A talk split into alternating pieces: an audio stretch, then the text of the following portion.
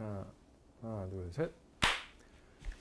듣다 보면 궁금해지고 보다 보면 책을 사게 만드는. 어머. 본격 책 읽기 독서 권장 방송 실거주행자 둘. 야, 와, 한다. 오랜만입니다. 흐지부지 되는 줄 알았더만. 흐지부진 되지 않는다. 저의 목숨이 붙어 있는 한 실기는 계속될 것입니다. 아니 그렇게 그런 거 치고는 책을 되게 천천히 읽으시더라고요. 오늘 새벽 3시에 다 읽었습니다. 한 달 전쯤에 이제 산 걸로 알고 있는데. 네, 그렇게 됐죠. 자, 그동안 잘 지냈습니까? 뭐 계속 기다려야겠죠. 그 저는 책을 이만큼 선정도 해놓고. 좋아요. 도대체 언제 시작을 하나. 정연욱의 픽! 저는 하얼빈도 뭐 읽은 지 너무 오래돼서 다시 읽었어요, 이번에. 네. 저희가 막방을 한 게 5월 30일이더라고요. 아, 생각보다는 뭐 그리 먼 과거는 아니네요. 그 계절이 지금 뭐. 여름을 거쳐. 그러니까 5개월 넘게 기다려주신 여러분 감사하고요. 저희가 이제 책 읽기 채널을 새로 파지 않았습니까? 네. 아, 이제 새로 또 그러니까 다 옮겼죠? 다 옮겼어요. 다 옮겨서 여기서 새 출발해보자. 그리고 여기서는 좀 뭐랄까 좀 편하게 여기서는 좀 얘기를 해보자. 저는 어제 그 에브리띵 에브리웨어 올의 원스를 봤어요. 뭐 양자경, 네. 월티버스. 아 죽이더만. 뭐 호불호가 너무 갈리더라고요. 아, 난 너무 좋더만. 그래서? 안 봤어요? 저는 안 봤어요. 아, 여러분 저는 굉장히 추천드립니다. 저는 매트릭스 더하기 라라랜드 더하기 닥터 스트레인지 뭐 이렇게 얘기하는 분도 있고. 그래요. 멀티버스의 과용이다. 뭐 사람이 죽어도 하나도 감흥이 없다. 아, 아닌데. 이런 얘기도 있고. 전 되게 좋았어요. 되게 좋았고, 하여튼 그걸 보면서 와, 이런 영화 같은 거 같이 보고 얘기해도 좋겠다 그런 생각도 들었습니다. 제가 안 봤는데요. 그러니까 앞으로는 영화를 좀 자주 보시. 영화를 좀 사랑하는 문화인이 됐으면 좋겠네요. 요새 극장에서 별로 볼 게 없더라고. 그거 에브리띵 에브리웨어 오레던스. 아, 이거는 한번. 그리고 정말 열심히 찍었더라고. 촬영이 기가 막힙니다. 열심히 해야죠. 열심히. 여러분도 열심히 사시길 말씀을 드리면서. 저는 그 출장 갈 때 비행기에서 탑건을 봤거든요. 다시. 탑건 2? 뭐 그 전에 극장에서 봤지만. 저는 7번 봤습니다. 근데 비행기에서 봐도 재밌더라고. 비행기에서 보면 더 재밌지. 비행기 조그만 화면으로 보니까. 날면서 보니까. 아니 그게 아니라. 비행기에서 하늘에서 보니까. 이코노미 그 화면 뭐 요만하잖아요. 가장 높은 곳에서 본 탑건. 그게 뭐 별 감흥이 없을 줄 알았는데 재밌더라고. 그래서 갈 때도 보고 올 때도 봤어. 아, 그럼 이제 3번 본 건가? 그렇죠. 아, 근데 이걸로 본 거는 0.2번 본 걸로 쳐야 되는 거 아니야? 그래갖고 같이 간 일행이 이제 처음 거기서 봤다 그래갖고. 어머. 아, 김 기자가 들으면 이건 본 걸로 안 칠 것이다. 이건 이제 트럭 후진음으로 엘리제를 위하여를 들은 거죠. 트럭 후진음으로 들어도 좋을 수도 있어요. 트럭 후진음으로 들어도 좋죠. 워낙 좋은 곡이니까. 근데 이렇게. 공연에서 보면 더 좋다. 볼 때마다 꽂히는 장면이 좀 다르더라고. 이번엔 뭐에 꽂혔습니까? 처음 봤을 땐 뭐에 꽂혔는데? 아니, 이제 처음 봤을 땐 당연히 그 아이스맨 나올 때 제일 감동적이었는데. 킬머 형. 네, 저는 이제 두 번째. 발형인가? 발형이라고. 발형이죠. 발형. 두 번째 보니까 그 첫 장면에 이제 별 의미 없이 나오는 에드 해리스의 주름살이. 아, 주름살 빡세게. 멋있더라고. 너무 멋있지. 더락. 네. 그 급하게 왔는데 이제 먼저 떠난 먼저 비행기 몰고 떠난 그 톰 크루즈의 그 후폭풍을 맞고 먼지를 뒤집었었잖아요. 모래에 이렇게 선글라스에 확 묻어 있잖아요. 그게 멋있더라고요. 아, 너무 멋있지. 에드리스의 주름이 멋있잖아요. 네, 은근히 뭐 되게 까칠해 보여도 뭐 해달라는 거 다 해주고 착해. You're back to Top Gun 이러잖아. 네, 뭐 그냥 말투만 그렇지. 그렇지. 그래서 하여튼 뭐 다시 보니까 또 재밌더라고요. 전 볼 때마다 참. 여자분도 다시 보이고. 7번은 좀 심한 거 아니에요? 주변인들 다 끌고 와서 보느라 그렇게 됐고. 근데 저 신기한 거는 보러 갈 때마다 설레더라고. 제가 그런 영화가 딱 한 번 있었는데 고등학교 때 라이언 일병거기를 혼자 10번 봤어. 극장 가서. 아, 그럴 수 있지. 네. 갈 때마다. 그때 너무 많이 봐갖고 지금은 좀 지겨워. OCN에서 계속 해줘. 뭐 어디든 있잖아요. 네. 뭐 저 넷플릭스나 뭐 왓챠 다 있는데 잘 안 보게 되더라고요. 이제. 그래서 앞으로 영화 얘기도 가능하면 한 번씩 책과 연결될 수 있다면 저희가 한번 해보도록 하겠습니다. 자, 이번 주에 다른 소설은 뭐죠? 첫화. 예고해드린 대로 김훈 작가의 최신작이죠. 하얼빈입니다. 하얼빈 나온 지는 좀 됐죠 이제. 예. 여러분 다 보셨습니까? 이게 뭐 베스트셀러에 올라 있긴 한데. 알 수 있나요? 네. 주변에 봤다는 사람 한 명 봤어요. 아, 베스트셀러 그런 걸요 원래. 그러니까 이게 제목은 다 아는데 실제로 읽은 사람도 많지 않더라고. 내 주변에 책 읽는 사람 별로 없어서 그런가? 제가 알기로 김 기자도 저 추석 연휴 때 저랑 밥 먹을 때 샀는데 어제 다 읽었어요. 추석 때. 추석 연휴 때 샀잖아요. 네, 맞아. IFC에서. 맞아. 근데 어제 다 읽었습니다. 방송 아니었으면 안 읽었을 거예요. 방송 아니었으면 이제 이은이 메이지 만나는 데까지 오겠지. 집합. 그렇지. 거기까지 오겠지. 집합, 역집합까지 공부하고 집합과 명제 중에 집합. 그러니까 거기까지 하고 말았겠죠. 자, 그런데 이 책을 선택하게 된 이유는 뭡니까?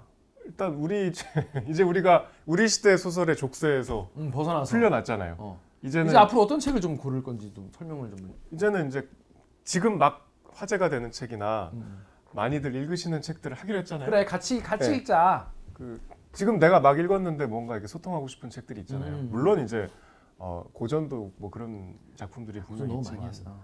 뭐 김 기자가 또 이제 요즘 책을 많이 하고 싶어 했잖아요. 근데 그 중에서도 이제 가장 단연 화제가 된 소설이었고 또 지금 뭐 여러 가지 정치 상황과도 좀 그렇죠. 보면서 꼭 권해드리고 싶은 분이 있었어요. 저랑 성이 같은 분인가요? 정가들 왜 그래? 그게 또 여러 가지 맥락상 연결이 돼 있기 때문에 안 읽을 수 없는 책이죠. 지금 시점에서. 그렇습니다. 근데 이제 하얼빈 소설에 저희가 저희 프로를 처음 보는 분도 계실 수 있는데 저희는 1분 요약이라는 코너가 있어가지고 1분 만에 이 소설 이야기를 다 해드리거든요. 그래서 1분 요약이니까 스포가 있을 수 있으니까. 스포요? 이토가 죽는다. 그 얘기하면 어떡해? 안중근이 죽인다. 뭘로? 총으로 쏴 죽인다. 너무하네. 완전 스포네. 여러분 스포 어쩔 수 없고요. 자, 여러분 다시 그럼 어떤 내용인지 한번. 그래도 소설 내용은 또 다르거든요. 보겠습니다. 준비되셨나요? 네. 시작. 1908년부터 9년까지 얘긴데 1908년에 이토 히로부미는 이제 통감. 조선 통감의 마지막 이제 말년을 보내고 있어요. 그래서 그 당시 이제 조선의 마지막 왕이죠. 순종과 순행을 떠나죠. 부산으로 갔다가 이제 이북으로 가서 당시에 그 어디였죠? 이북에 어딜 갔었죠? 어느 묘에 가서 사진을 찍혀요. 그러니까 사진을 찍었죠. 그래서 이제 조선 왕과 함께 국토를 순방한다는 그 화합의 사진을 이제 언론에 배포하는데 마침 그때 안중근은 황해도 신천에 살다가 만주로 가서 뭐 만주가 아니고 어디였죠? 블라디보스토크. 아니 중국에 가서 하여튼 독립운동을 하려다 잘 안 돼서 다시 돌아왔는데 돌아왔는데 다시 이제 블라디보스토크 쪽으로 가고 있었어요. 뭔가 이제 그쪽에서 독립운동을 계속 하려고 그러다가 그 배포된 사진을 보고 이 토를 쏴야겠다 이런 숙명적인 부름을 느끼죠. 그래서 블라디보스토크로 가서 과거 벌써 끝났어? 갑자기 이토를 쏴 죽인다는 내용입니다. 아니 이거 1분 맞아? 그렇습니다. 오랜만에 하니까 속도가 확 줄었네. 연습해왔어야지. 첫 방송인데 이렇게 죄송합니다. 결말까지 가지도 못하고 뭐였죠? 하다가 시간 남았는데 여러분의 내용 대충 아시니까 개성 만올 때 지금 생각이 안 났네. 자, 어떻게 봤습니까? 일단 소설로서 저는 뭐 아주 감동을 느끼면서 좋았습니다. 특히 저는 이토가 좋았어요. 이토를 이렇게 그릴 수 있다는 거를 이토가 우리는 이제 막연하게 그냥 조선 식민지를 식민지화한 어떤 일본의 수계로 알고 있는데 굉장히 그 고뇌하는 지식인 또 일본의 지역고 현대 지식인 나오죠. 물론 이제 우리 입장에서는 침략자지만은 아시아의 평화를 진심으로 걱정하는 정치인 그 방법론에 있어서야 이제 우리와 뭐 대립할 수밖에 없지만 그리고 생각보다 굉장히 그 인문학적인 식견과 글솜씨가 있고 또 술과 풍류를 또 즐기는 뭐 그런 걸 좋아하고 또 좀 위스키를 좋아해 그런 아주 또 미식가로서의 면모도 있고 뭐 여기 책엔 안 나오지만 보고회 마니아였대요. 네. 뭐 그런 여러 가지 그 정치인으로서의 면모가 물론 소설의 상상력이 많이 이제 첨가가 됐겠지만 좋았어요. 전 약간 실망했어요. 실망? 약간 실망했어요. 왜냐하면 저는 약간 좀 더 섬세하게 그 이토나 안중근의 삶이 좀 더 섬세하게 나오길 기대를 되게 많이 했거든요. 그러니까 내가 이토가 어떤 사람인지에 대해서 좀 더 입체적으로 깊이 있게 알 수 있을 거라고 기대를 되게 많이 해가지고. 근데 그렇지는 않더라고요. 좀 그 정도 아니더라고요. 약간. 뒤에 말씀드리겠지만 그 지점이 이제 이 소설에 대한 비판의 핵심인 것 같아요. 그래? 네. 와, 내가 핵심을 찌른 거? 난 그냥 내가 생각한 건데. 그러니까 뭐 지금 얘기하죠. 이게 김훈 선생이 뭐 여러 가지 인터뷰에서 자기는 안중근 얘기를 꼭 필생의 과업으로 생각했다고 했잖아요. 꼭 하고 싶었다. 근데 김훈 선생이 재작년인가요? 한번 이제 쓰러지시고 아프셨잖아요. 크게 아프셨는데 그래서 뭔가 급하게 쓴 느낌이 있다. 뭐 이런 평이 좀 있어요. 어 그래? 네. 나만 네. 야 신기하네. 네. 그러니까 저도 왜 안중근이 이토를 그렇게 쏘고 싶어졌는지에 대해서 제대로 설명이 잘 안 되는. 아 물론 여기서 나오지. 아 조선 시민이라 조선 국민이면 누구나 안중근 그 이토를 쏘고 싶을 것이다. 증오한다. 뭐 이게 나오긴 하지만은 어떻게 안중근이 이렇게 담대한 사람이 되었는지 어떻게 그러니까 어려서부터 뭐 16살 때 무슨 뭐 의병을 뭐 조직하고 뭐 이런 얘기 나오긴 하는데 뭔가 이 감정이 왜 그렇게까지 내가 운명적으로 이토의 몸에 총알을 박아놓고 싶어하는지가 소설적으로는 잘 설명이 덜 된다는 느낌이었어요. 저는. 그냥 이제 사진 보고 그렇게 그러니까 갑자기. 약간 그 설명이 덜 됐고 이토에 대해서도 좀 더 이 감정선이나 이 사람에 대한 설명이 좀 더 섬세하고 좀 긴 호흡으로 됐으면 좋았겠다라는 생각이 드는데 약간 캐릭터가 약간 좀 갑작스러운 느낌? 그러니까 뭔가 난 좀 기대했었거든. 좀 더 기대를 많이 했었는데 우리가 카레노레와 비교할 수밖에 없잖아요. 카레노레에 비하면 좀 이렇게 약간 두께가 얇은 느낌이 있죠. 그래서 카레노레에서는 이순신이 왜 그렇게 적에 대해서 무자비하게 하고 우리 국민들도 얼마나 챙긴 백성을 어떻게 생각하는지가 굉장히 여러 가지 사례를 가지고 되게 구체적으로 설명이 되는데 여기서는 왜 이토가 한국 그러니까 조선을 개화시키고 싶어 하는지 왜 현대화시키고 싶어 하는지 그러니까 왜 메이지 천황을 두려워하는지는 설명이 되지만은 왜 조선을 그렇게 하고 싶어 하는지나 무슨 이런 거에 대해서 설명이 잘 안 되고 그리고 안중근이 왜 이토를 그렇게 죽이고자 하는지에 대해서도 설명 같은 게 좀 약간 이게 이순신만 설명하면 돼서 그런지 모르겠지만은 뭔가 분량이 저는 좀 그런 게 좀 아쉬웠어요. 그래서 뭐 그런 전략을 선택했을 수도 있죠. 한 챕터당 이렇게 교차가 되잖아요. 그건 되게 좋은 아이디어였다고 생각해요. 이토 얘기 나오고 안중근 얘기 나오고 이토 얘기 나오고 안중근 얘기 나오고. 그러니까 뭐 이런 사정 때문에 그렇게 하셨을 수도 있죠. 굉장히 그러니까 저는 이 전개 방식이나 이런 구성이나 이런 거 그리고 또 이 소재나 너무너무 전 매력적이었거든요. 야 내가 그러고 보니까 이토 히로부미 이렇게 총 맞아 쓰러지는 그림은 많이 봤잖아요. 우리가 그 교과서에서. 그리고 조선 총독부였었고 뭐 수탈을 했고 나쁜 놈, 죽어 마땅한 놈 여기까지만 아는데 그 사람이 어떤 사람인지 너무 궁금했는데 조사하신 자료에 비해서 훨씬 적게 쓰셨을 것 같은 느낌? 그런 느낌이 좀 들었어요. 그러니까 이토는 이제 시작할 때는 이제 한양이었고 이제 순종과 부산을 갔다가 아까 말씀드린 그 개성을 갔다가 이제 남만 철도 순방을 하죠. 그래서 이제 다시 일본으로 갔다가 시모노세키에서 배 타고 중국으로 가서 기차로 이렇게 여행을 해서 한국과 일본과 중국을 넘나드는 이렇게 동선이 그려지고 안중근은 이제 우리 그 황석영의 손님의 무대가 됐던 곳이죠. 황해도 신천의 진남포라는 곳에 살고 있는데 아 맞네 그 신천이구나. 네.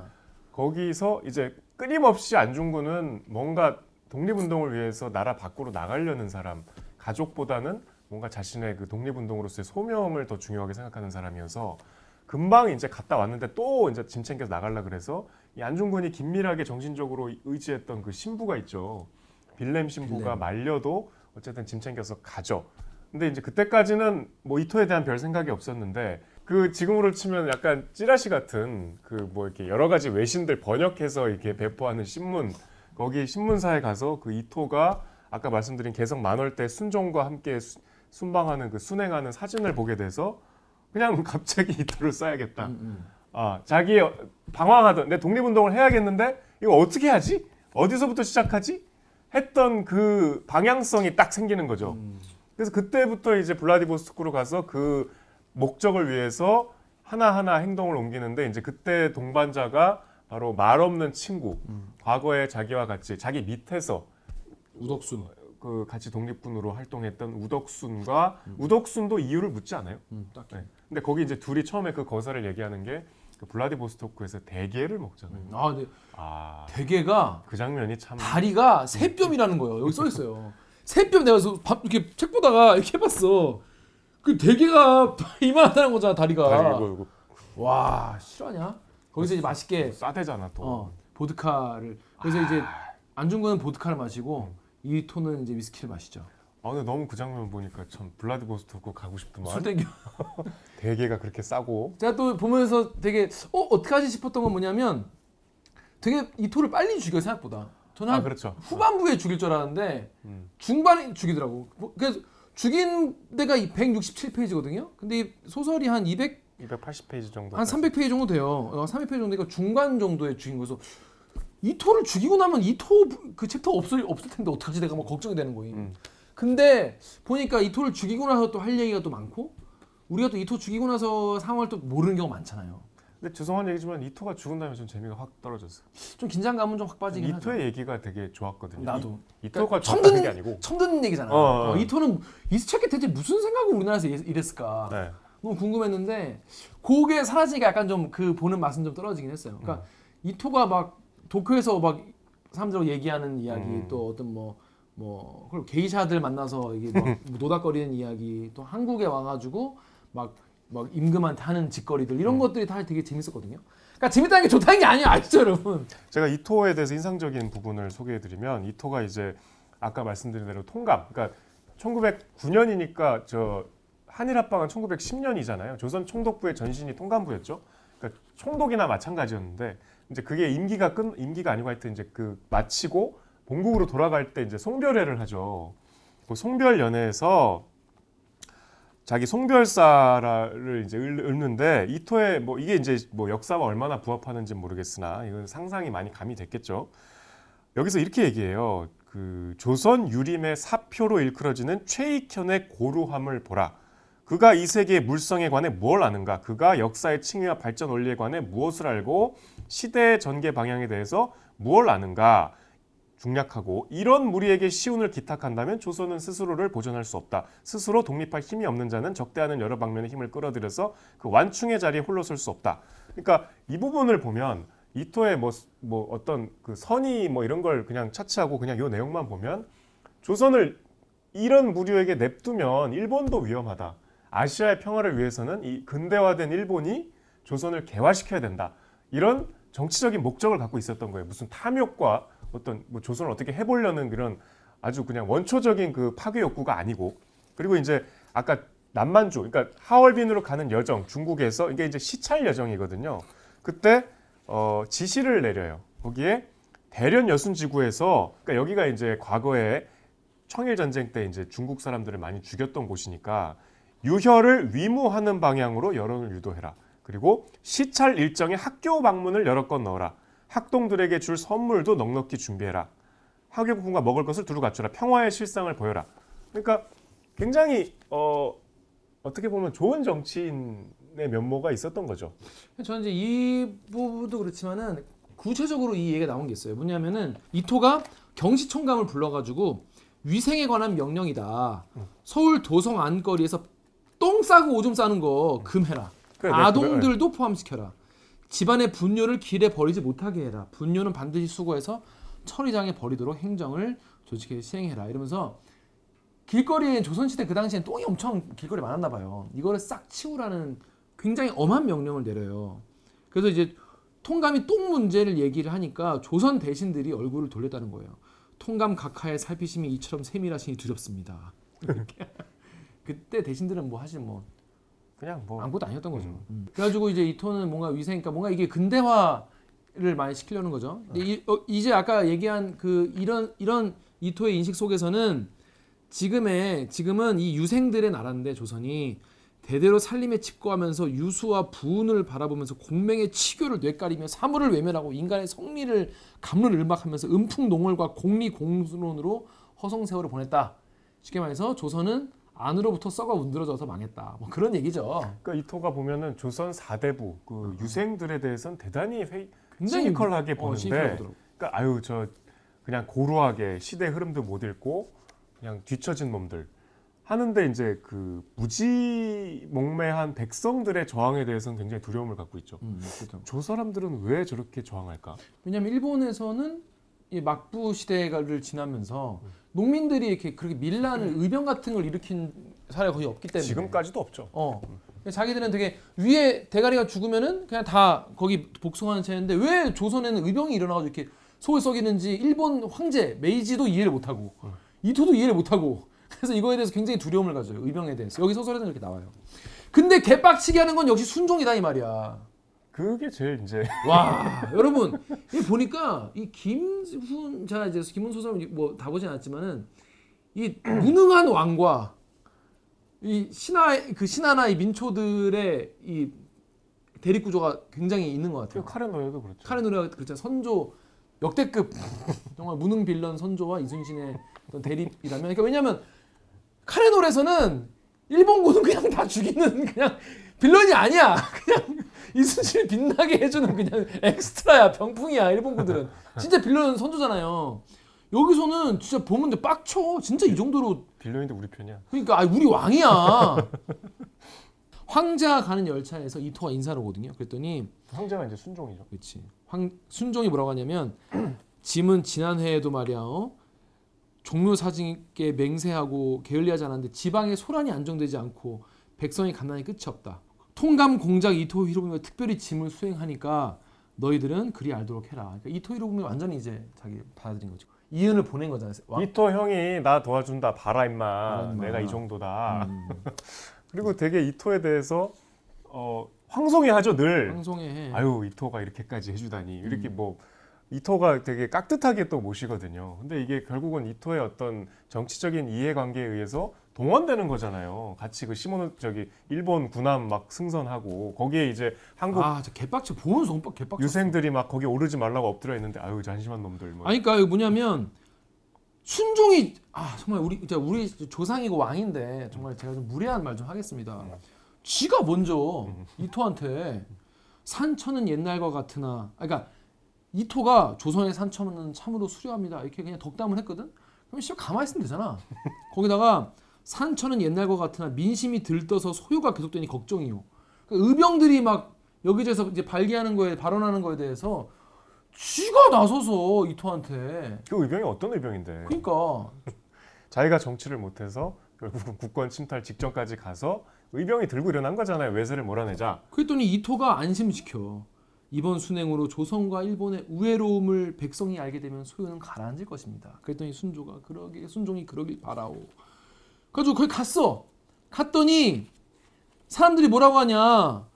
항구에 이게 일본 배에 승선하러 간 거예요. 부산항인가? 간 거예요. 부산항.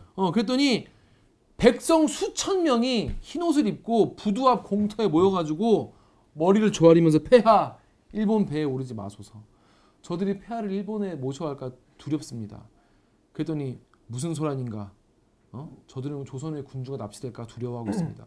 그래가 이걸 보고도 오르는 거예요. 그리고 그 나중에 이제 이토가 죽은 뒤에 이은, 그러니까 순종의 동생이 일본에 이제 볼모로 잡혀간 건데 어쨌든간에 이은은 말도 마. 이은은 정말 나중에도 정말 그 일왕이 이제 데리고 있는 거죠. 그래서 막 되게 잘 보살펴 준다고 되게 또 고마워해요. 근데 이은은 되게 슬퍼하지. 그리고 조선 사람이 죽였다고 왜? 뭐 이런 반응을 보이죠. 그러니까 완전히 순치된 그런 조선 왕조의 모습을 보는데 그러니까 역사 의식이 백성만도 못한. 근데 저 약간 보면서 답답한 부분이 있었어요. 이게 뭐냐면 세상이 이제 바뀌면서 다양한 갈등이 생기는 건데 여러분 지금도 이제 사회에서 급속한 사회 변화를 이제 따라가지 못하고 사회에서 이런저런 사고가 터지잖아요. 근데 여기에다 이 대목이 되게 인상적이었어. 이인영이라는 또 의병이 있었나 봐요. 근데 이인영이 수천 명의 민병을 모아가지고 이제 치려고 했어요. 일본을. 그래서 서울을 회복하려고 24군진을 편성해가지고 동대문 밖에 병력을 결집시켰어. 근데 이때 부친의 별세를 알리는 부고가 도착했어. 아버님이 돌아가셨다. 유명한 얘기죠. 국사집시간이. 아 그래? 난 몰랐어. 솔직히 나와요? 3년상 바로 가버리잖아. 지금 진공작전 앞두고. 상을 치러 문경으로 간 거예요. 그러니까 물론 아버님 중요하지. 근데 뭐 중요하지. 근데 문경으로 가서 부하들이 울면서 매달렸지만 잡지 못해서 이인영이 문경에서 3년상을 치러요. 거기서. 진짜 이건 뭐 진짜. 그래서 노모와 처자식을 데리고 추풍령 아래 황간 산골에 숨어 살다가 헌병한 체포돼서 죽어. 여러분 물론 효도 중요한 가치죠. 네. 근데 야. 그래도 밑에 그 있던 애들 다 죽어 나중에 몇백 명씩 다 찢어져가지고 참 너무 슬픈 이야기였습니다. 너무 지금 이토 얘기만 하고 있는데 이제 안중근이 중요한 게 그 이토를 죽였다는 것보다 여기 안중근의 어떤 사람인가를 보여주는 장면이 있는데, 안중근이 이제 앞서서 의병 이제 굉장히 연해주에서 그 참모 중장이랑 굉장히 높은, 물론 이제 계급은 화려하지만 뭐. 근데 그거 누가 준 거예요? 그 계급을? 그게 안 나와서 모르겠던데. 그냥 이제 그 자기들끼리 계급을 만든 거지 뭐. 그래? 그래서 되게 하여튼 초라한 의병이었는데, 어쨌든 이 초라한 의병들이 포로를 잡잖아요. 포로를 잡는데 풀어주죠. 근데 이게 포로를 풀어주는 게 인도적인 이 처사에 그치는 게 아니라, 이 포로들이 돌아가면 의병들의 거점을 다 이제 알게 될 거 아니야, 일본군이. 그래갖고 이제 거기서 옥신각신 하는데, 안중근이 부하들한테 우리는 적을 죽이려는 목적으로 이 고생을 하는 것이 아니다. 포로를 죽인 건 다른 문제다. 너희들은 여러 말을 하지 마라. 그리고 심지어 그 포로들이, 야, 우리 빈손으로 돌아가면 우리도 죽는다. 무기를 돌려달라. 무기도 다시 줘. 무기 주고 가라 그래. 그래서 결국은 그 포로들이 부대 위치를 일본군한테 가서 다 발설을 해서 이제 결국은 다 이제 괴멸돼요. 그 뿔뿔이 흩어져요. 과연 이것이 군인으로서 맞는 처사였는가? 산속에서 붙잡은 일본군 포로들 그때 죽였어야 옳았던가를 안중근은 스스로 물었다. 안중근은 그 물음에 대답할 수 없었다라고 하는데, 저는 솔직히 이 에피소드가 좀 별로예요. 별로 뭐 안중근이 그만큼 뭐 의를 더 중요하게 생각하는 사람이라는 걸 보여주려는 장치였을 수도 있고, 그만큼 순수한 사람이었다는 걸 보여줄 장치일 수도 있는데, 그냥 별로 그렇게 그닥 임팩트도 없고 별로 재미도 없는 에피소드였어요, 이 에피소드는. 근데 저는 예전에 그 론 서바이버라는 영화 알아요? 아, 알지. 거기 그게 이제 실화잖아요. 그치. 미군이 아프가니스탄 들어가서 이제 개고생하는 얘기인데, 근데 처음에 아프가니스탄의 그 산속으로 들어가서 작전을 하는데, 아프가니스탄은 지형상 미군의 그 화력이 별로 이렇게 효과적으로 발휘가 될 수 없는 지형이래요. 산이 워낙 험준하고 통신이 안 되고 곳곳에 숨어 있고. 그래서 한 개 분대가 들어가나? 그래서 거기서 막 정찰을 하다가 목동을 마주치죠. 그치. 그 어린 애가 이제 막 살기 가득한 눈으로 막 적대적으로 나를 보고 있고, 또 노인이 있고. 근데 이제 이 민간인이잖아 어쨌든. 그래서 얘네를 이제 어떻게 할 것인가를 놓고 서로 싸우죠. 풀어줘야 된다, 민간인이니까. 얘네 근데 가면은 그 마을 가서 우리 위치 얘기하면 우리 이제 포위된다.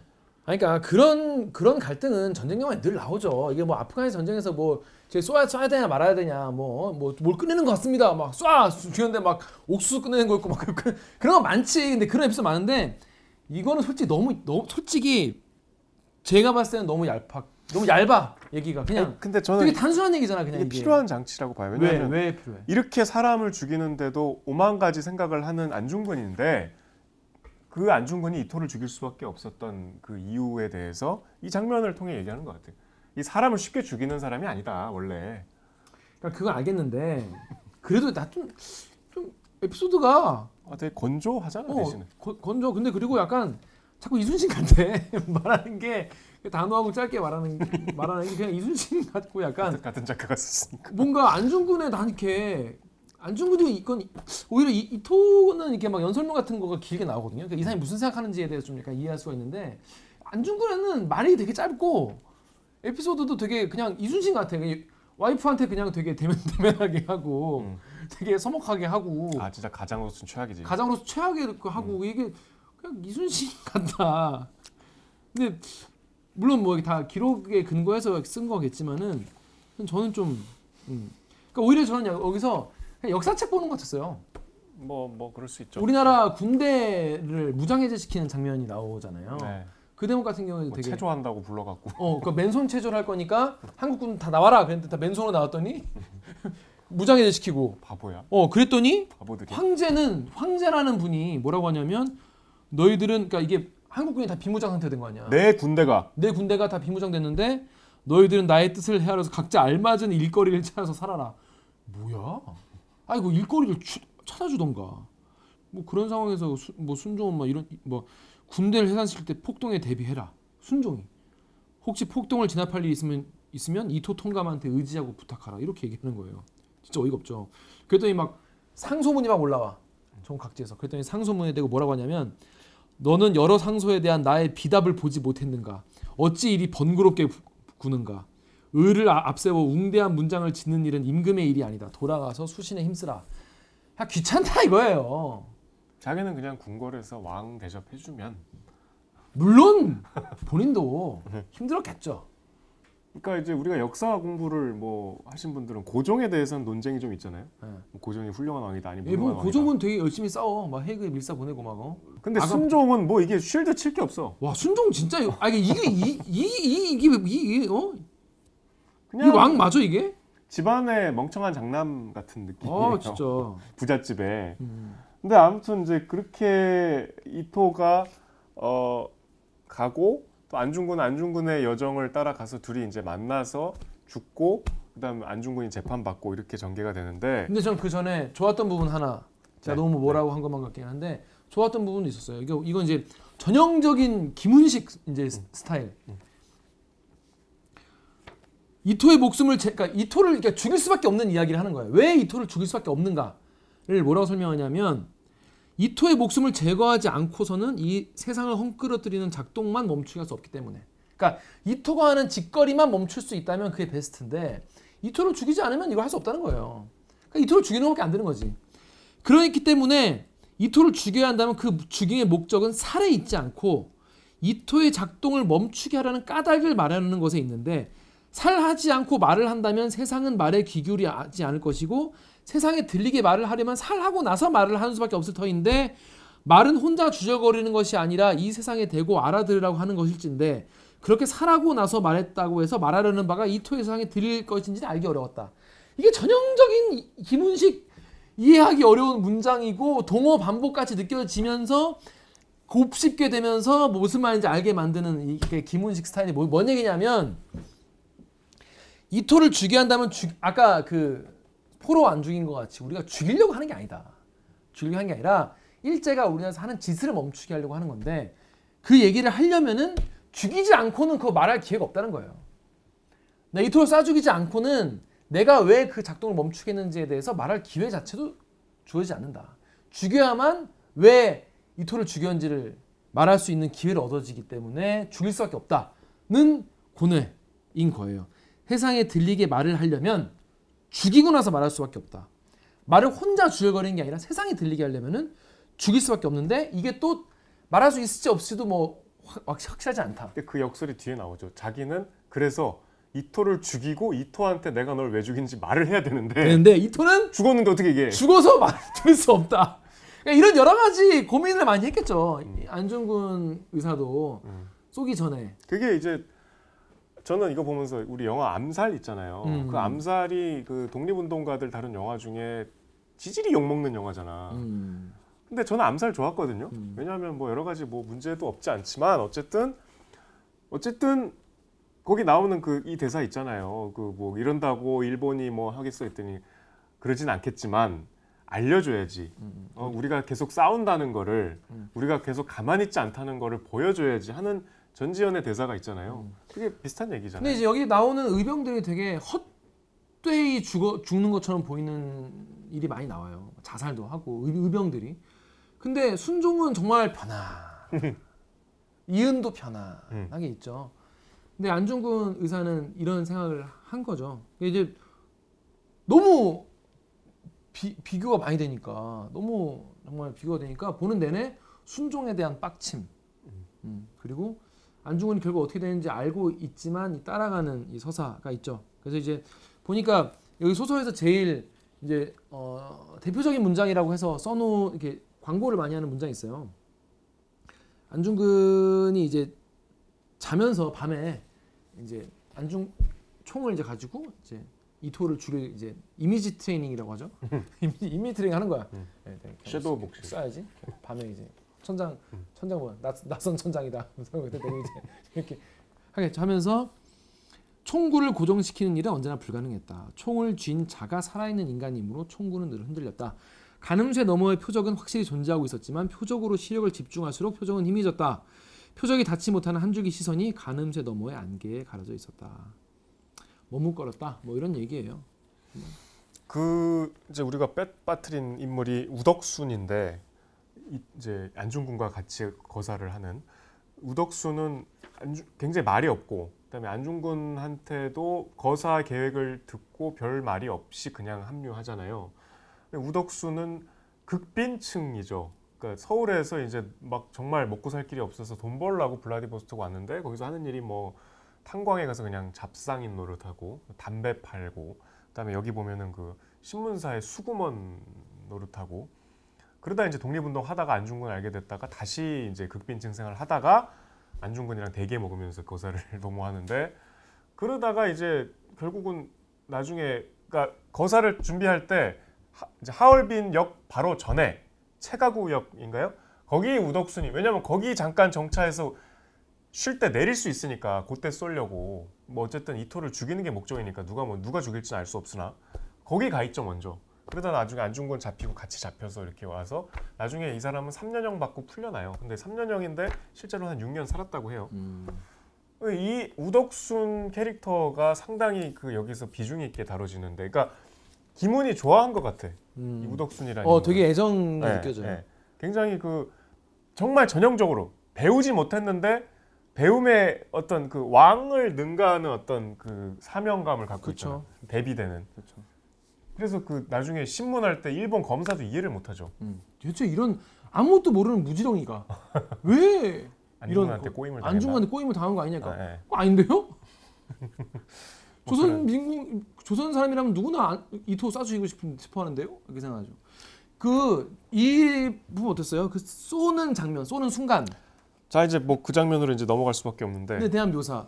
거기 보면 일단 저것이 이토구나. 저 작고 꾀죄지한 늙은이가 저 오종종한 것이. 우리 엄마가 많이 쓰는 표현이에요. 오종종한. 아오 저 막 이러는 거잖아. 그 옷 좀 오종종하게 입지 말라고. 근데 나는 읽으면서 일단 그 엄중한 공식 행사장에서 누가 총을 들고 이러고 있는데 왜 아무도 안 말리지? 그게 좀 이상했어요. 그리고 다 쏘잖아. 맞추잖아. 이게 우덕수는 세 발. 총알을 많이 갖고 간 게 아니에요. 총알도 비싸잖아. 이게 아주 극빈층이거든. 이 사람들이 블라디보스토크에서 이제 어차피 거사를 하려면 이제 기차 타고 막 가서 또 막 뭐 이렇게 돈이 필요한데 그래서 안중근이 그 재력가를 가서 총으로 위협해서 100루블을 갖고 오죠. 그래서 100루블로 이게 되게 짜네요. 둘이 기차 타고 갈 때도 이렇게 3등 칸에서 이렇게 기대갖고 우덕수는 자고 도착해서 비싼 옷 사서 맞춰 입고 그 대목 너무 눈물 나더라. 그리고 사진도 찍고 면도도 입고 하고 면도하고 이렇게 사진 찍고 이렇게. 우덕수는 이거 뭔 일이요? 돈 어디서 났어? 묻지 마라 임마. 그래서 그렇게 이제 마지막을 죽기 전에 마지막. 단정하게. 왜냐면 내가 그 거사를 치를 때 깨지자면 안 되니까. 그래갖고 이제 가는데 되게 이쪽은 세 발. 그리고 안중근은 탄창 하나, 7발들은 그거예요. 그래서 안중근은 결국 한 발 남기고 다 쏘죠. 나눠가지고. 네. 근데 이제 이거 가만히 왜 이걸 아무도 안 말렸지? 6발을 쏘던데. 그게 좀 이상했어요. 저는 사실 소설이 이 순간을 향해서 달려가는 구조가 맞잖아요. 근데 의외로 난 좀 이게 원래 이제 김훈 작가 스타일상 원래 약간 좀 쿨하게 이렇게. 크게 되게 드라이하게 쓰시는 나중에 이제 안중근 의사가 이제 사형당하는 그 장면도 굉장히 드라이하게 일부러 더 드라이하게 쓴 것 같아.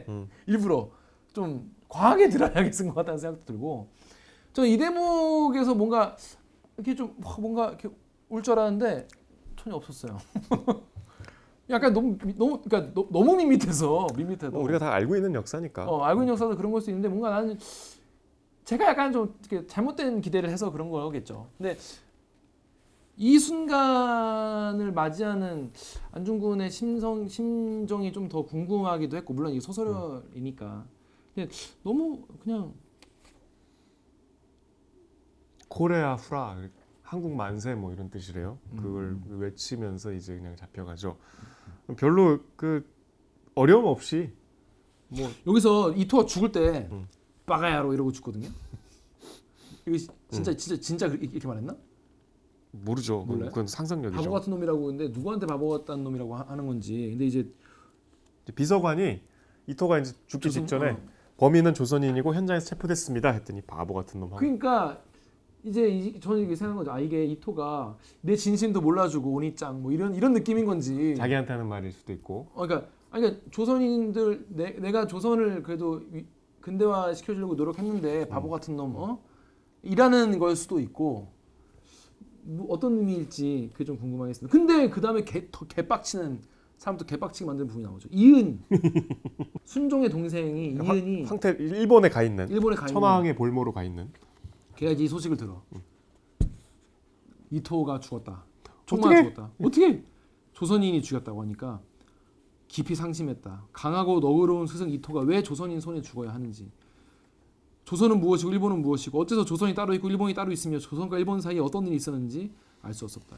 이토의 부재는 조선과 일본 전체의 부재처럼 느껴졌다. 그래서 너무 슬퍼해요. 엄청 군복국 누워서 그네 타기도 당구치기도 요지경 놀이도 하지 않고 누워서 너무 슬퍼해요. 아이고 큰일 했다. 그러니까 시종이 슬퍼하는 이은의 양태를 메이지한테 보고하니까 메이지가 위로를 해줘. 장난까나 지금? 장난까네. 그렇게 해서 이제 그때부터는 안중근이 재판받는 과정이 나오고 순종도 메이지한테 오늘 이토 공작이 하얼빈에서 흉악한 역도에게 화를 당하였다는 보고를 받고 통분한 마음을 금할 길이 없습니다. 삼가 위로를 보냅니다. 아 개빡침.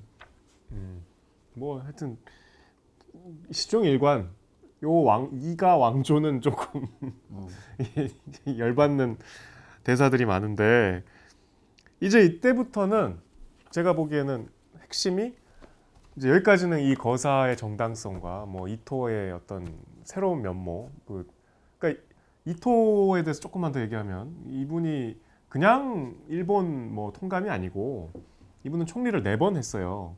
그리고 메이지 유신의 중추적인 인물이었고 일본 헌법을 초안한 그러니까 지금의 일본 정치 체제를 만든 사람이에요.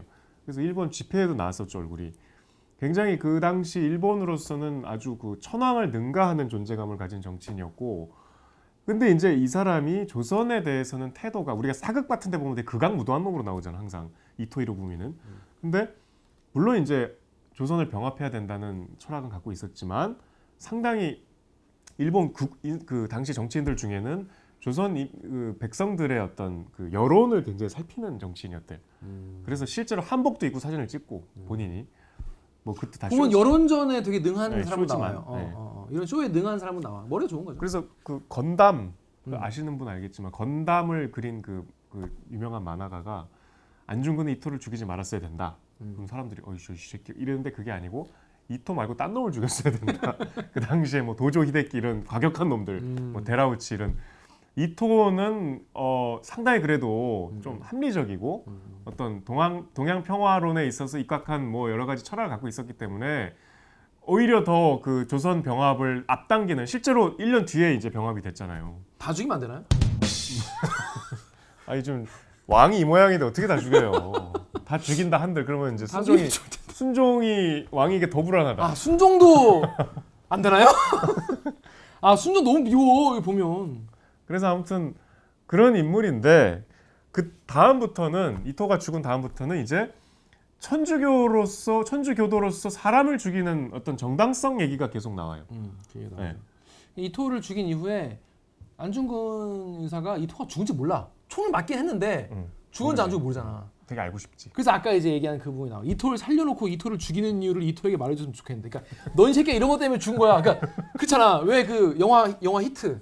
보면 마지막에 로버트 드니로가 잘 가다가 자기 배신한 새끼를 도저히 그냥 두고 갈 수 없어서 어디다는 얘기를 듣고 쫓기는 주제에 자기도 나중에 죽이면 되잖아. 굳이 그 호텔로 가서 죽이는데 죽이기 전에 그냥 죽이면 안 되니까 나 보라고. 그러니까 네가 왜 죽는지를 알고 죽어라는 거죠. 그런 느낌이죠. 죽이기 전에 네가 왜 죽는지 구구절절 설명을 해줘. 너 나한테 잘못해서 죽는 거야. 아니면 뭐 조선 민족한테 이렇게 해서 죽는 거야. 라는 걸 설명을 해주고 그 죄값을 달게 받아라. 그래서 빵빵빵. 이제 우리가 영화 보면은 왜 저렇게 그냥 쏴 죽이면 될 거를 왜 저기 앞에 얘기를 길게 끌다가 왜 못 죽이고 또 사고가 터지고 하나 싶지만 죽이는 입장에서는 여기까지 온 게 분하고 억울해서 얘기를 해주겠죠. 안중근은 더해야 더하겠죠. 그래서 이런 말을 하죠. 이토가 죽었다면 이토를 죽인 이유를 이토에게 말해줄 수 없겠구나. 이토가 죽었다면 이토 없는 세상에서 이토를 죽인 이유를 말해야겠지만 이 세상 이토가 만들어온 세상이면 내 말을 알아듣기 어렵겠구나. 이토가 죽었다면 총알을 맞고 숨이 붙어있는 동안 왜 총에 맞았는지 알까? 그건 알 수 없었더라도 총 쏜 자가 한국인이라는 걸 알고 죽었을까? 이토가 죽었다면 이걸 물어볼 수도 없겠구나 라고 하는데 알고 죽었다고 나오죠 앞에. 그 뒤에 이제 검사가 알려줘요. 그대가 쏜 총알 3발이 이토공에 명중했다. 이토공은 15분 만에 서거했다. 그러니까 이제 충격을 받으라고 한 말인데 안중근이 이토는 총 쏜 사람이 한국인이라는 걸 알고 죽었는가 물어봐요. 근데 검사가 그건 몰라요. 그래서 다시 공격을 하죠. 너 천주교도라며 사람을 죽이는 게 좀 죄 아니냐? 그랬더니 안중근이 죄지만 남의 나라를 탈취하고 사람의 생명을 빼앗는 자를 수수방관하는 것은 더 큰 죄다. 이렇게 말했어요. 참 순종이 계속 떠오르는. 그러니까. 대사. 근데 이제 여기서 이제 신앙과 신앙인으로서 살인을 저지르는 것에 대해서 안중근 의사가 마지막까지 그래도 참여하는 그런 또 그쪽으로는 좀 참여를 하는 참여했다는 식으로 나오죠. 마지막에 고해성사 같은 걸 하니까. 근데 제 입장에서는 사실 뭐 전혀 공감이 안 됐죠. 저는 신앙심이 0이기 때문에 0인 사람에게는 왜 저런 고민을 하지? 아니 그러니까 여기 신부들이 되게 그 이제 제국주의적인 논리를 갖고 있잖아요. 그러니까, 프랑스 사람들이어가지고 여기 나와 또 그 빌렘 신부. 빌렘은 이제 황해도 그 당시 담당 신부였고 이제 조선의 이제 지금으로 말하면 추기경 같은 인물이 뮈텔 신부였죠. 그 파리 외방 선교사에서 온 신부인데 결국 나중에 한국에서 돌아가시고. 우리 천주교 역사에서 굉장히 중요한 분이긴 한데 이 안중근을 이제 신도로 인정 안 하잖아요. 그리고 굉장히 비난을 실제로 되게 측은지심을 가지면서 경멸하죠. 뭐 경멸이란 단어 안 나오는데 한국인에게는 뭐 그런 교육이 필요 없다 뭐 이런 식으로 얘기를 하는 게 나오죠. 그 회상을 하는데 그러니까 대학이 필요 없다 이런 얘기가 나오죠. 무지하다가 안중근이 옛날에 젊었을 때 이제 빌렘한테 아저 밑에 신부한테 우리 천주교도에서 대학을 좀 만들어줘서 그 교육기관을 통해서 우리 좀 무지몽매한 시민들을 교육해달라 했더니 그건 내 소관이 아니고 니들은 학교가 아니고 이 교회로 와야 돼.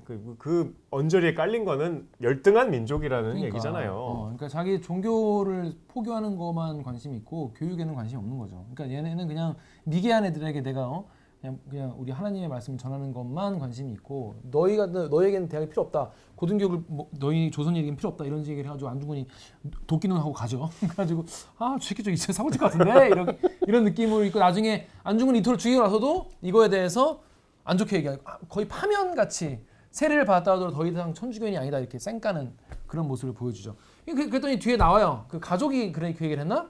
그 둘은 프랑스 사람이기 때문에 이 식민국가의 처지를 모른다 이런 말이 나오죠. 결국 다 인간들의 이야기인데. 그러니까 이 미텔은 이해가 안 되는 것이 어쨌든 자기는 신부고 신과 인간의 관계만 생각하기 때문에 국가는 그렇게 중요하지 않아. 이게 뭐 조선이든 일본이든. 그러니까 프랑스 사람이가 그런 거지. 그러니까 얘들은 왜 이렇게 국가에 목을 매냐. 그러니까. 그게 이제 이 사람은 이해가 안 되는 거예요. 그 전에 이제 그 한참 천주교 바뀌었을 때 죽은 사람 얘기도 나오잖아요. 그러니까. 그거에는 관심이 있으면서 얘네들은 왜 이렇게 국가의 목을 매는 이게 중요한 거는 하나님을 믿고 나중에 천당을 가야 되는데 근데 이제 이 미텔은 워낙 높은 사람이니까 이제 그렇고 차가운 이제 태도를 유지하지만 빌렘. 안중근과 함께 이제 황해도에 같이 거주했던 빌렘 신부는 그래도 계속 인간적으로 안중근에 대해서 막 그 위순까지 가죠. 가지 말라고 그러는데 그러니까 미텔이 천주교인 아니니까 너 고해성사 해주러 가지 마라 그랬는데 쌩까고 가요. 발 담그지 마 우리 했는데 그래도 가겠습니다. 근데 실제로 우리 가졌다고 해요. 네. 감사한 일이죠. 그 안중근 의사가 이제 법정에서 진술을 해요. 왜 쐈냐고 하니까 필요한 몇 가지 말하겠다. 내가 왜 죽여? 이토를 죽일 까닭은 이토를 죽인 이유를 말하기 위해서다. 오늘 기회를 얻었으니까 말하겠다. 나는 한국 독립전쟁의 의병 참모 중장 자격으로 하얼빈에서 이토를 죽였다. 그래서 나는 전쟁포로다 지금. 이것도 뭐 역사선생은 봤지만 이렇게 신문으로 읽으니까 다르더라고. 나는 자객으로서 신문을 받을 이유가 없다. 그래서 일본 군대가 진압하고 있고 한국에서 의병이 싸우고 있기 때문에 이거는 일본과 한국의 전쟁이라고 하지 않을 수 없다. 그러니까 너희는 지금 나를 이토를 암살한 자객 입장으로 나를 하는 게 아니라 너희 나를 지금 전쟁포로로 지금 잡아. 이건 전쟁 중이다. 전시다. 나는 전쟁에서 적의 사령관을 쏴 죽인 거다. 이 대목이 전 굉장히 멋있다고 생각이 들었고 실제로 이렇게 말하신 거예요. 근데 이제 안중근 의사가 항소를 안 하잖아요. 근데 이게 역사적으로 좀 논쟁이 있어요. 이게 여기선 그냥 본인이 안 한 건데 원래 뭐 도월 선생 주장에 따르면 안중근은 항소를 해서 오히려 자기의 정당성을 설파하고 싶었으나 어머니인 조마리아 여사가 그 일본의 목숨을 구걸하지 마라. 그래서 항소를 안 했다는 얘기가 있는데 아들한테 그리고 이제 여기 우리가 이 얘기는 빼먹었지만 사실 김아려 여사 그러니까 이제 안중근의 부인 또 거의 안중근 같잖아요. 지금 뭐 그러니까. 아이를 키우긴 하지만 거의 이 자기 남편의 어떤 이런 방랑을 다 묵묵히 이해하고 받아들이고 본인은 거기에 감당을 하죠. 그리고 마지막에 이제 끌려오죠. 안중근이 이제 하얼빈에서 이런 일을 사고를 쳤으니까 일본이 가만히 있겠어? 가족을 데리고 오는데 안중근이 지금 1녀 2남이잖아요. 그래서 큰 그 이제 마지막 막내가 태어나기, 그러니까 안중근이 계속 떠나 있다가 집에 잠깐 오면 꼭 임신을 하셔. 막내는 얼굴을 거의 못 보고 이제 왔는데 마지막에 일본이 회유할 때 사진을 보여주는데 거기 아 막내가 이렇게 생겼구나. 그리고 첫째 아들이 이제 5살인데 이것은 내 아빠다. 뭐 이런 결기 있는 검사한테 나중에 책 보세요. 그러니까 안중근은 자기는 이제 가족을 결부 안 시키려고 난 가족이 없다, 난 애들도 없다 했는데. 일본이 이제 그 데리고 와갖고 이제 가족한테 물어보죠. 이거 네 아빠 맞지? 근데 이제 김아래 여사는 내 남편 아니에요 그랬는데 아들이 내 아빠 맞아요 그래. 그 되게 5살인데 똑똑하잖아. 근데 실제로 나중에 7살에 죽었대요. 분도. 뭐 그렇게 이제 가족들이 잠깐 이제 거의 주변 인물처럼 등장을 하지만 저는 김아래 여사에 대한 그 묘사가 조금 아쉬웠어요. 좀 더 나왔으면. 맞아. 김아래 여사의 생각들이. 되게 강단 있는 여성 그리고 되게 묵묵히. 그냥 안중근이야. 이런 여성으로 나오는데 실제로 어떤지 너무 궁금하기도 하고 기록이 별로 없대요. 맞아요. 그런데 그 제가 사실 이 소설은 저는 이 내용보다 전 뒤에 주석이 훨씬 재밌었어요. 주석이 더 충격적이고 와 주석이 진짜 네, 그렇죠. 읽으면서 개빡치던데 진짜 이게. 그러니까 안중근이 아 이게 막내구나 이렇게 생겼구나 했던 그 놈은 이 여러분 주석을 꼭 읽어보세요. 주석이 진짜 이은 일단 이은. 그 아까 그 순종 동생 강력한 우리의 스승 이토가 왜 죽었을까 조선이 왜 죽었을까 이런 이유는 결국 이제 한일합병이 되잖아요. 그 다음에 순종이 폐위되죠. 순종이 그렇게 믿었던 일본을 그렇게 믿었던 순종이 폐위돼. 앞에 보면 그거 나와 이거 살기를 택한 순종의 이야기 나오는데 아무튼 근데 일본 왕족의 딸이랑 결혼해가지고 일본에서 육사 나오고 육군대학 졸업하고 육군 중장이 됐대요. 그리고 나서 1963년에 박정희 국가재건 최고회의 의장, 그러니까 박정희가 불러가지고 이방자와 함께 귀국했습니다. 그러다가 죽었어요. 그리고 안준생, 안중근의 차남, 얼굴 못 봐서 슬퍼했던 얘는 유랑하는 가족과 함께 러시아 극동에 살다가 39년 가을에 한국에 와요. 왜 오냐? 일본 애들이 불러가지고 사과를 하라고. 그래서 안준생이 박문사를 참배하고 이토 위패 분양하고 위령한 다음에 이토의 명복을 빈다. 안중근이 처형 직전에 자신의 행위가 오해에서 비롯된 폭거였다는 걸 인정했다라고 얘기를 합니다. 그 이토가 한자로 이등 박문이잖아요. 그래서 이토를 추모하는 박문사라는 게 있었대요. 지금의 신라호텔 자리래요. 거기 가서 이토의 차남과 함께 추모를 하고 아니 아버지를 부정한 거죠. 그래서 아니 그래서 나중에 여기 나오지만 박문사 화해극 김구 선생이 그 장제스한테 쟤 잡아다 처형시켜 달라 그랬다며. 그러니까 교수형 시켜 달라고 죽여 달라고 개빡치는 짓을 해. 아니 그러니까 아버지 그러니까 뭐 추모 연극은 뭐 할 수 있지 뭐 어쩔 수 없이. 근데 그 뒤에 행적이 상당히 좀 안중근하고 안 어울려서 되게 좀 비극적이더라고. 그리고 안중근. 딸은 알 거다 알 텐데. 박문사 화해극을 버리고 나서 남편 황일천과 함께 서울 와서 박문사를 참배를 해요. 딸도. 그리고 나서 그날이 또 아버지 안중근의 기일이야. 돌아가신 날인데 그래서 안현생이 아버지의 죄를 사죄한다라고 말했어. 그 자식들은 이 모양인데 이제 안중근의 그 동년배들. 야 동생분도 장난 아니지만. 그다음에 사촌 동생. 안정근. 이분들은 끝까지. 독립운동에 투신을 하시죠. 이거 보면서 되게 아니, 어떻게 애들 그렇게 아버지를 그렇게 아버지를 잘 못 봤으니까 아버지한테 교육받을 기회가 없어갖고. 그래서 저는 작가의 말에서 되게 좋았던 게 뭐냐면, 그러니까 저는 이 주석과 작가의 말이 되게 좋았었는데 여순 감옥, 여순 감옥에 있을 때 이야기나 재판에서 있었던 이야기는 소설로 더하거나 덧댈 게 없을 정도로. 정말 긴장감 있게 다 그 기록이 남아 있어가지고 되게 편하게 그 있어가지고 잘 썼다 이런 얘기를 하는데 대부분 다 사료에 근거한 내용이겠죠. 그래서 그거를 저희가 사실 우리가 안중근 의사가 이등 박문을 쏴 죽이고 사형당했다 는 데까지 아는 분들이 많고 우리도 그랬죠. 저도 사실. 그렇죠. 그래서 그렇게 피상적으로만 겉핥기를 알고 있는데 그거를 정말 읽어볼 수 있게 그런 기회를 주게 만든 소설이 굉장히 좋았다. 안중근 선생은 뭐 유해를 끝내 못 찾았죠. 그렇죠. 네, 아직도 기회가 없어요. 저 효창공원 가면 이제 뭐라 그러죠? 가무도 감묘가 있죠. 근데 김 기자 얘기대로 굉장히 우리 어떻게 보면 좀 박제된 역사적 인물이잖아요. 그냥 안중근 의사 뭐 누구나 알지만 사진만 보고 누구나 자세히는 모르고 그냥 뭔가 좀 식상한 느낌도 있고 안중근 너무 많이 다뤘으니까 영화도 많이 나오고 뮤지컬도 나오고 뭐 올해 6월에도 올해 12월에 나온다면서요. 윤재균 감독의 영웅이라는 영화도 나오고 그 저기 네. 도마 안중근이라는 영화도 있었죠. 많이 나왔는데 도마 안중근 뮤지컬도 있고 그 발레는 제가 저 문화부에서 취재했었어요. 그래요? 재밌어요? 재미있어요. 네. 그래요. 네. 근데 안중근의 어떤 이 뭐랄까 테러리스트가 그러니까 우리가 보통 그래도 사람을 죽이는 건 뭐 이렇게 또 경박하게 역사를 그냥 겉에만 보고 그래서 사람 죽이면 안 되지 이렇게 얘기할 수 있잖아요. 근데 이제 그의 어떤 생명 존중을 했던 그 살아생전의 면모와 그럼에도 이렇게 거사를 할 수밖에 없는 이 고뇌 같은 것들이 소설적 상상력만 그거를 재현할 수 있잖아요.